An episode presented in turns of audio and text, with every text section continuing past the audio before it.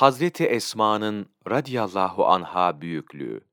Hazreti Ebubekir Sıddık radiyallahu an Resulullah sallallahu aleyhi ve sellem ile birlikte hicret ettiğinden yolda kim bilir ne gibi ihtiyaç doğar düşüncesiyle o anda beş, altı bin dirhem miktarındaki parasının hepsini yanına aldı.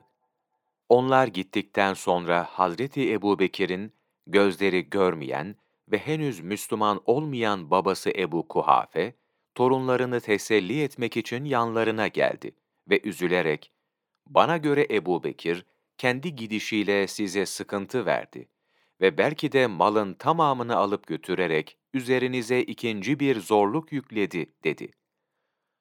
Esma radiyallahu anha diyor ki, "Ben hayır dedeciğim, o çok şey bıraktı da gitti," dedim.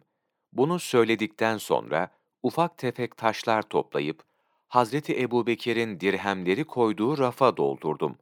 Onların üzerine bir bez örterek dedemin elini o bez üzerine koydum.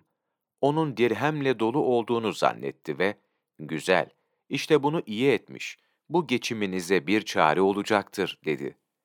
Esma radiyallahu anha diyor ki, "Allahu Teâlâ'ya yemin olsun ki hiçbir şey bırakmamıştı. Fakat ben dedem üzülmesin diye onu teselli etmek için bu yolu seçmiştim." İzah: Bu büyük bir cesaret işidir. Yoksa dededen ziyade torunların üzülmesi gerekirdi. O anda çocuklar dedelerine durumu ne kadar şikayet etseler azdı.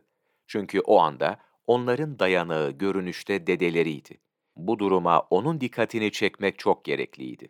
Şöyle ki, bir taraftan babanın ayrılığı, diğer taraftan geçim için görünüşte hiçbir sebebin olmayışı. Üstelik Mekkeliler genellikle düşman ve kimseyle ilgilenmeyen kimselerdi. Fakat Allahu Teâlâ ister kadın olsun, ister erkek bu yüce insanlara öyle güzel sıfatlar etmişti ki onlara imrenmekten başka çare yoktur. Hazreti Ebubekir radiyallahu an önceleri zengindi. Büyük bir tüccardı. Fakat İslam uğrunda ve Allahu Teâlâ yolunda o kadar harcadı ki Tebük savaşında evinde ne varsa hepsini yüklenip geldi. İşte bundan dolayı Resulullah sallallahu aleyhi ve sellem şöyle buyurdu: "Hiç kimsenin malı bana Ebubekir'in malı kadar fayda sağlamadı. Herkesin iyiliklerinin karşılığını verdim ama Ebubekir'in iyiliklerinin karşılığını ancak Allahu Teâlâ verecektir." Zekeriya Kandehlevi, Fezail-i Amal, on dokuz Mart Mevlana takvimi.